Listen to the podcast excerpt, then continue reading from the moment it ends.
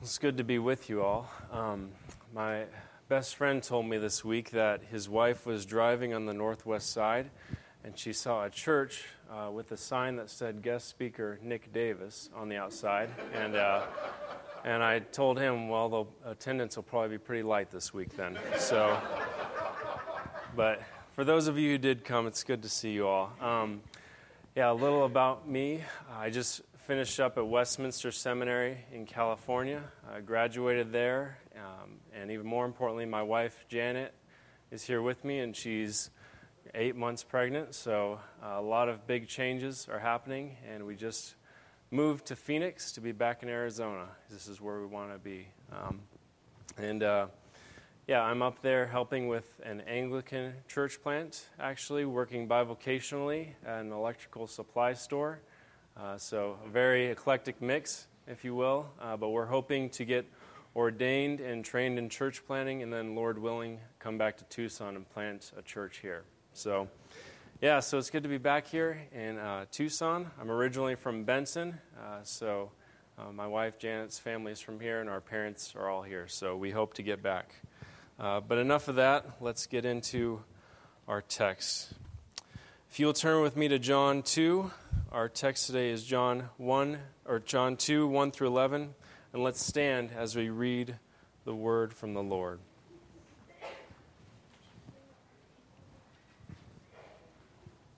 This is John 2 verse 1 through 11. On the third day there was a wedding at Cana in Galilee and the mother of Jesus was there. Jesus also was invited to the wedding with his disciples. When the wine ran out, the mother of Jesus said to him, They have no wine. And Jesus said to her, Woman, what does this have to do with me? My hour has not yet come. His mother said to the servants, Do whatever he tells you.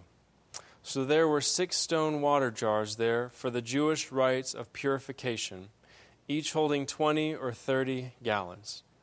Jesus said to the servants, Fill the jars with water and they filled them up to the brim. And he said to them, Now draw some out, and take it to the master of the feast. So they took it. When the master of the feast tasted the water, now become wine, and did not know where it came from, though the servants who had drawn the water knew, the master of the feast called the bridegroom and said to him, Everyone serves the good wine first, and when people have drunk freely, then the poor wine. But you have kept the good wine until now. This, the first of his signs, Jesus did at Cana in Galilee and manifested his glory, and his disciples believed in him. You may be seated, and let's pray. Blessed Lord, who has caused all Holy Scripture to be written for our learning, grant that we may such wise mark, learn, and inwardly digest them that by patience and comfort of your holy word we may embrace and ever hold fast the blessed hope of everlasting life which you have given us in our Savior Jesus Christ. Amen. Well, we seem to know almost instinctively that times worth celebrating are only fitting with a celebratory meal. Uh, when I recently graduated, my parents came over and uh, we had a real southwestern uh, reception for my graduation. We had green chili chicken, and we brought uh, they brought tortillas from La Mesa Tortillas, which I think are probably the best tortillas in the world.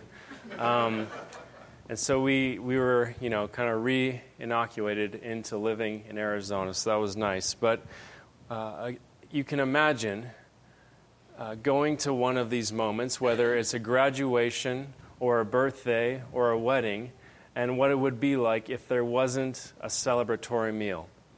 I mean, can you imagine if you went to a wedding and after the ceremony, the bride and the groom looked at you and said, Well, that's it. Uh, we'll see you guys later. You'd be a little upset. You'd be kind of indignant. You would think, you know, we brought a gift. Uh, we came a long ways. Uh, we're gonna we're not leaving here until we get some cake, right? Uh, that's kind of how it goes.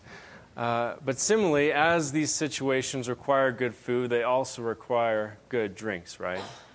Uh, you don't usually have water at these things, you know, and it can be something as simple as what you drink with your pancakes in the morning, you know, having a good cup of coffee.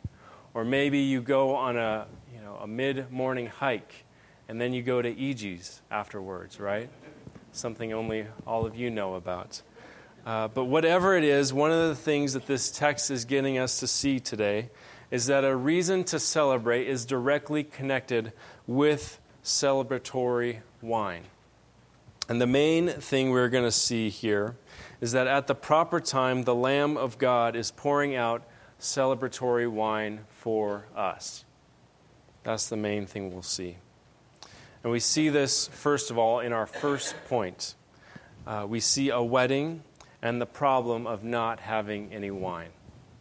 So let me first set the stage for you.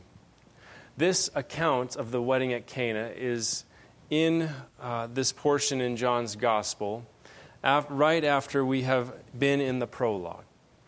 And in the prologue, we saw a number of important things. We saw how the eternal Word has become flesh up to this declaration that true grace comes through Jesus Christ rather than through Moses. And then, right after this prologue, we jump into a recounting of days by uh, John the Evangelist. You see, uh, it's similar to the way you would recount a wedding, right? You know, on the first day we had the bachelor party or the bachelorette party. On the second day we had the rehearsal dinner, and on the third day we had the wedding itself.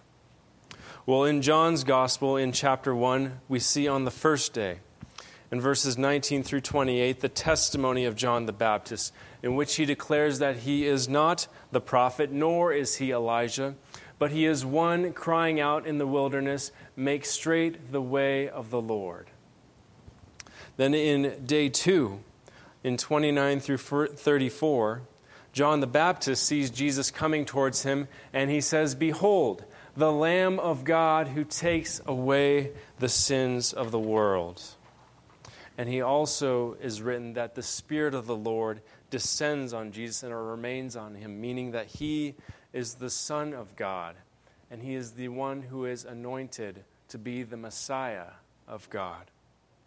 Then on day three, in verse 35 through 42, Jesus is again identified as the Son of God, and he begins to draw his disciples, his disciples who believe they have found the Messiah. And then on day four, Jesus calls Nathanael from under a fig tree. And he tells him, Truly, truly, I say to you, you will see heaven open and the angels of God ascending and descending on the Son of Man. And so, the main thing that I want us to get from this series of days, the main way they set up what is happening here in John 2, is that this idea that Jesus is the Lamb of God, which is stated in 29, and also in verse 36, uh, couches uh, what is said about him in 33 and 34 that he is the anointed one of God, that he is the Messiah. You see, because by placing the Lamb of God on both sides of the fact that he is the Messiah, it is giving a sense of direction to what him being the Messiah is all about. It gives him a sense of where we are going in the gospel, and it gives us a sense of direction where we are going in our account today. So keep that in the back of your mind that Jesus is the Lamb of God. Because now we are on the third day, or the day after tomorrow, or meaning that this is day six in this series of days. And so it is connected. And so that's the first thing I want you to have in mind as we set the stage here. And the second, scene, second thing is this that we have a wedding. And this wedding is not quite like our weddings, uh, because weddings in a Jewish culture would have been a week long.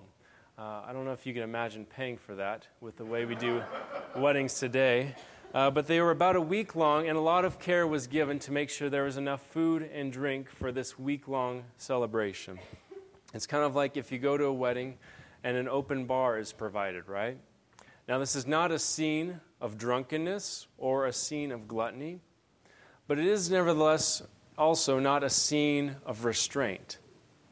You know, if first century Jews were interested in dieting, this would be their cheat day or their cheat week, right? This would be like what we do during the holidays, right? This is a time of celebration. It's a time of joy. It's a time where restrictions are kind of loosened a little bit so we can have some fun. And so that is what we have in mind that this is a wedding scene. And it's interesting that this is what Jesus does as he calls his disciples. See, the very first thing he does is he goes to a wedding. Now, this must have shocked his disciples because they believe they have just found the Messiah and they're right. And yet, what they are doing, the very first thing of importance, is going to a wedding. That doesn't sound like what you would expect to happen. But this is worth noting if you are ever tempted to believe that God is not the giver of joy. If you are ever tempted to believe that God is the source of all that is good in this creation, if you've ever thought that God the Father is a heavenly version of Ebenezer Scrooge, you see, whenever you believe deep down that real hope, true life, goodness, and beauty are all things that have nothing to do with God, you need to be reminded that the Lamb of God began his ministry with a wedding. Or as James 1 16 through 17 says, Do not be deceived, my beloved brothers. Every good gift and every perfect gift is from above, coming down from the Father of lights, with whom there is no variation or shadow due to change. So I want to ask you have you ever thought that God uses the gifts that He gives us to show us His character? that He uses the things in our lives to show us His goodness, to show us His common grace, to show us His love, not in a way that is saving, because that's only through Jesus, but nevertheless, what He has created is a way of demonstrating who He is. Have you ever thought that the joy you experience when you visit the grandchildren is a picture of who God is? Have you ever thought about the joy of being with friends or even, you know, taking a walk in the early evening after a monsoon rain. And you see the beauty and you see uh, the goodness of this creation. Have you ever thought that this is a way that we can love God by enjoying these things in thankfulness? As 1 Timothy 4 4 says, For everything created by God is good, and nothing is to be rejected if it is received with thanksgiving. And so, this is the scene that we have as we get into our text. We have a scene of joy, a scene of happiness, a scene of wedding festivities. Wine is flowing, food is being passed around, celebration, friends, family, hope for the future, hope for children. All these things are happening. And on top of all of that, the creator and redeemer of the world has blessed it and given it with his presence. That is the background to our text. But we have a problem in verse 3. We're out of wine. We're out of wine. Mary comes to Jesus and tells him they have no wine. Now, running out of wine at such a time would certainly be problematic. It would cause some embarrassment for the host. It would cause uh, as you can imagine, some disappointment for the guests. Uh, but we need to ask ourselves is the problem here really something as simple that we can fix in our modern times with a trip to the grocery store or a trip to Bevmo, right? I mean, certainly something deeper is happening here. And it is. And we see that in Jesus' response in verse 4. Jesus said to her, Woman, what does this have to do with me? My hour has not yet come. My hour has not yet come. You see, this verse, or this phrase, excuse me, is common in John's gospel.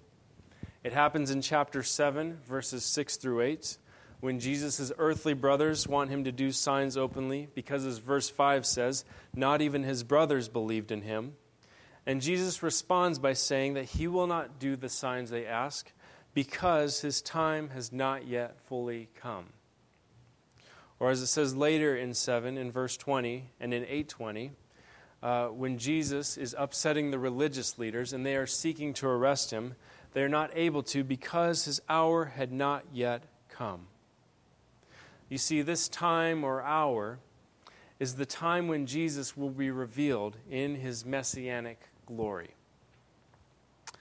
And that is why uh, this is necessary for the supplication of new wine. You see, that is also why uh, we have a problem as well. As there's something of more importance happening here uh, with this wine situation. That we can see in this that we too are out of wine and in desperate need for Jesus' hour of messianic glory. Now, you may be wondering, we're out of wine. What are you talking about?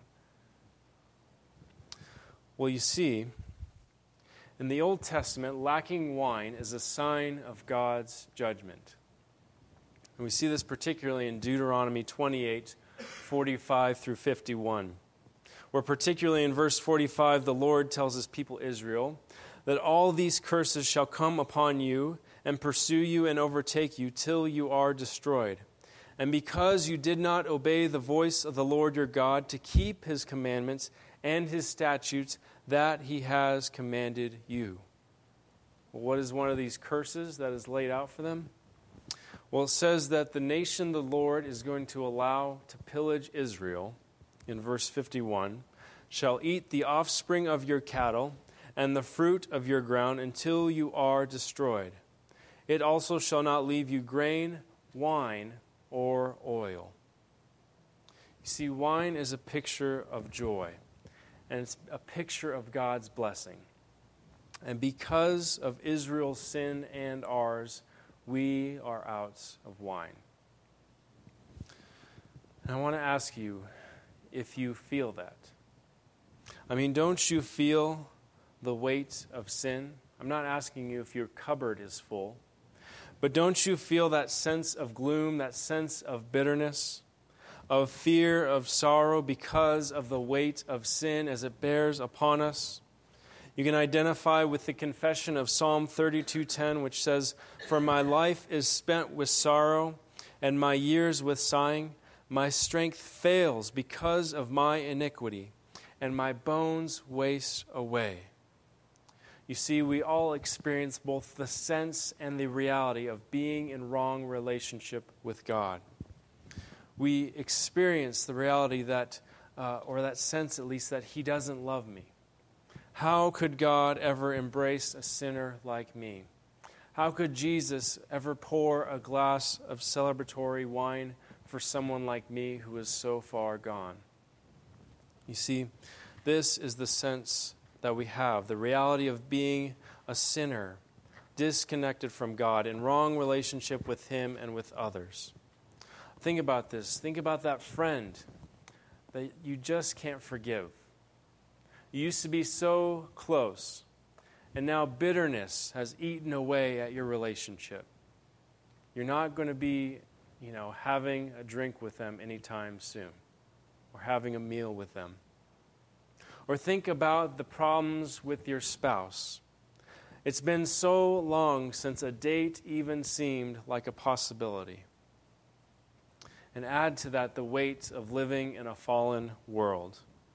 Living in a world where sin is a reality, where suffering is a reality, where we feel the weight of evil all around us, of injustice, of unrighteousness, of falsehoods all around. And we say, like the psalmist in Psalm 88 18 to God, You have taken from me friend and neighbor. Darkness is my closest friend. See, any way of celebrating to you seems like such a joke. Why would I go to a party? Why would I talk of such things? To be reminded of how absent they are in my life? Not a chance. You see, because of the sin in our lives and the sin in our world, we are constantly living under the sense that we are out of wine, that we are out of a reason to celebrate. It is all around us. And again, when Jesus connects the supplying of wine to his messianic hour, He is showing us that the problem and the solution are much deeper than keeping up with Jewish social norms. He's showing us that unless his hour of messianic glory comes, sinful, guilty, shame filled folks like you and me are out of wine. We're out of a reason to celebrate. Thankfully, we come to our second point that Jesus gives wine abundantly. We see this in verse 6 and 7. Now there were six stone water jars there for the Jewish rites of purification, each holding 20 or 30 gallons. Jesus said to the servants, Fill the jars with water, and they filled them up to the brim. You see, these stone jars are particularly useful uh, for holding water for purification because uh, jars that are made out of clay would have to be broken according to the ceremonial law of Moses. So these ones are essentially reusable. And the fact that the household had such stone water jars, servants, and even a head servant or a master of the feast shows that this uh, is a wedding of great wealth.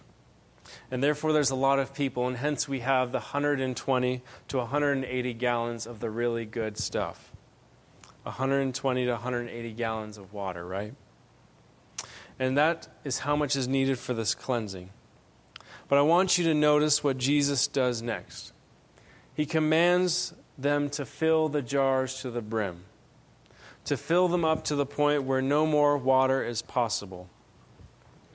And this is interesting because he does not break the jars, nor does he say they are uh, unimportant or, or not essential.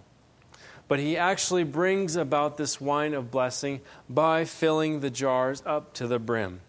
You see, there are no magical tricks here. There's nothing like that, but it's almost as if in the very act of filling the jars to the brim, the celebratory wine is created by Jesus. And then in verse 8, he says, Now draw some out. Now it's interesting that he uses this word, draw out. Because in the Greek, this is the word or the verb that is usually used for drawing water out of a well. And so we must ask ourselves why the command to draw here? Well, the reason is is because he is connecting the metaphor. He is saying that if you want to experience the cup of blessing, you must go to the well. You must go to the one who in John 4 gives living water. Or as Jesus said in John 7 37 through 38, on the last day of the feast, the great day, Jesus stood up and cried out, If anyone thirst, let him come to me and drink. Whoever believes in me, as the scripture has said, out of his heart will flow rivers of living water. You see, the well of life that you need is also the one who provides abundant wine for you. And he does this by filling or fulfilling the jars of the law. He does this in your place. And so, because he has filled the jars of the law in your place to the brim, in its place, you find a never ending source of celebratory wine. That is what you get instead. Or as Romans 5 20 through 21 says it, now the law came in to increase the trespass, but where sin increased, grace abounded all the more. So that as sin reigned in death, grace also might reign through righteousness, leading to eternal life through Jesus Christ our Lord. This is abundant wine living. Or as he says in John 10 10, Jesus speaking, the, the thief comes only to steal, to kill, and to destroy. But I have come that you might have life and that you would have it abundantly. That is what he is bringing. And this leads to my third point that this wine is for you. 9 and 10. When the master of the feast tasted the water, now become wine, and did not know where it came from, though the servants who had drawn the water knew. The master of the feast called the bridegroom and said to him, Everyone serves the good wine first, and when people have drunk freely, then the poor wine. but you have kept the good wine until now. Notice that it's not just about the quantity of wine, as if this is just the cheap stuff, but it's also the quality of wine. This is the really good stuff. And we see here that Jesus gives not just in a uh, you know, great way as in quantity, but also quality. And we are reminded that wine is again a source of joy, which we see in Psalm 104, verse 14 through 15. You cause the grass to grow for the livestock and plants for man to cultivate, that he may bring forth food from the earth, and wine to gladden the heart of man, oil to make his face shine, and bread to strengthen man's heart. We see in verse 11 that this is the first of his signs. And that's important, the first of his signs. You see, the word that John uses here is not the expected word for first, which is first in a series like first, second, third. But in the Greek here, John is using the word for beginning, which has a more prominent sense. You see, one commentator says this The use of beginning here suggests that the Cana miracle is not merely the first in a sequence of signs, but it is the archetype or blueprint of all the signs which declare the glory of the crucified Word and are intended to elicit faith. The point of the sign is the point of all of the signs. That is, this sign is giving us a picture of what the kingdom of God itself is like. That is what it's doing. And so, because, uh, because of this, that means this sign is not just a one off sign right? This is not just some cool thing that Jesus did, but it actually is a picture of what the kingdom of God itself is like. And it means that it is a picture of what the grace of God towards you is like as well. That is because Jesus is the Lamb of God, because He is the one who takes away the sins of the world, because He fulfills the law on your behalf, He is the one who brings in this abundant kingdom. It's the one we heard of in our reading in Isaiah 25, particularly 6, 8 through 9, which say this On this mountain, the Lord of hosts will make for all peoples a feast of rich food, a feast of well aged wine, of rich food full of marrow, of aged wine well refined. He will swallow up death forever, and the Lord God will wipe away tears from all the faces, and the reproach of his people he will take away from all the earth for the Lord has spoken. It will be said on that day, Behold, this is our God, we have waited for him, that he might save us. This is the Lord. We have waited for him. Let us be glad and rejoice in his salvation. So, two things to bring this all together in conclusion. First, we saw at the beginning that it was essential for Jesus' hour of messianic glory to come. So we need to ask when does this ultimately happen? Well, we see when it happens in John. It's in John 12, 27 and 32 through 33. When Jesus says this, Now is my soul troubled. And what shall I say? Father, save me from this hour. But for this purpose I have come to this hour. And I, when I am lifted up from the earth, will draw all people to myself. He said this to show what kind of death he was going to die. You see, Jesus is being lifted up on the cross, is that messianic glory of his exaltation. Because he is the Lamb of God, this is how he is exalted. He is exalted in his saving of sinners like you and me. He's exalted in his saving of those who are filled with guilt, filled with shame, filled with all kinds of sin, by drawing them to himself in his exaltation on the cross. That is how he does it. And that is why the uh, messianic hour of celebratory wine it comes to us. It comes to us in the cross of Jesus. It comes to us in that death, in that shedding of his blood. And secondly, we see this that because this all comes together in Jesus being the Lamb of God, it means that he is the one who has filled the law to the fullest. And because he has filled the law to the fullest, that means that his blood is our celebratory wine. It is our communion wine. It is, as 1 Corinthians 10 16 says, the cup of blessing that we bless. Is it not a participation in the blood of Christ? And the bread that we break, is it not a participation in the body of Christ? You see, the fact that Jesus' messianic glory is centered on his work on the cross, it means that this abundant wine comes to you freely. It flows to you freely. It means that you yourself have a seat at the table in his kingdom. It means that without cost, as we read, without price, this comes to you freely. This bread and wine is the kingly meal that this king is preparing for his guests. And he is preparing it for the least and lowly sinners like you and like me.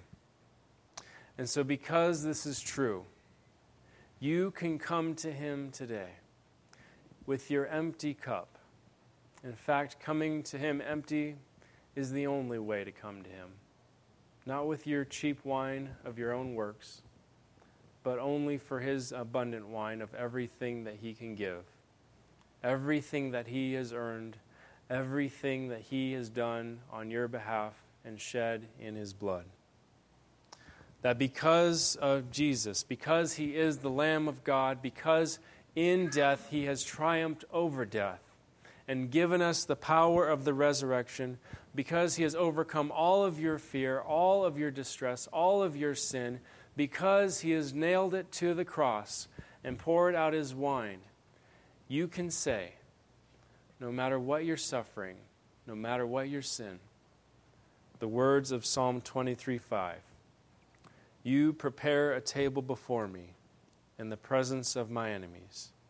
You anoint my head with oil. My cup overflows. Let's pray. Father, we thank you. We are amazed that your Son uh, would do such a thing as this, that he would humble himself to become one of us, that he would live the life that we cannot live, as we like to say, that he would die the death that we deserved, and that he would raise victoriously over all sin, over all death, and even the condemnation of the law that we deserve.